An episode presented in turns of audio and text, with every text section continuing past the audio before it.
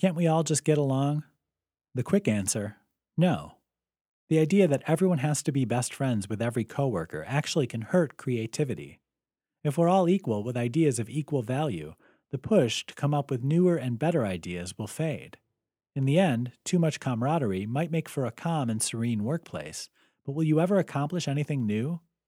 On the flip side, work environments where there's a friendly feeling of competition and even a little rivalry pushes creativity to new heights. Why? Because people are naturally competitive. They thrive when they have someone to compete with. With this thought in mind, it's time to choose the opposition and get creative.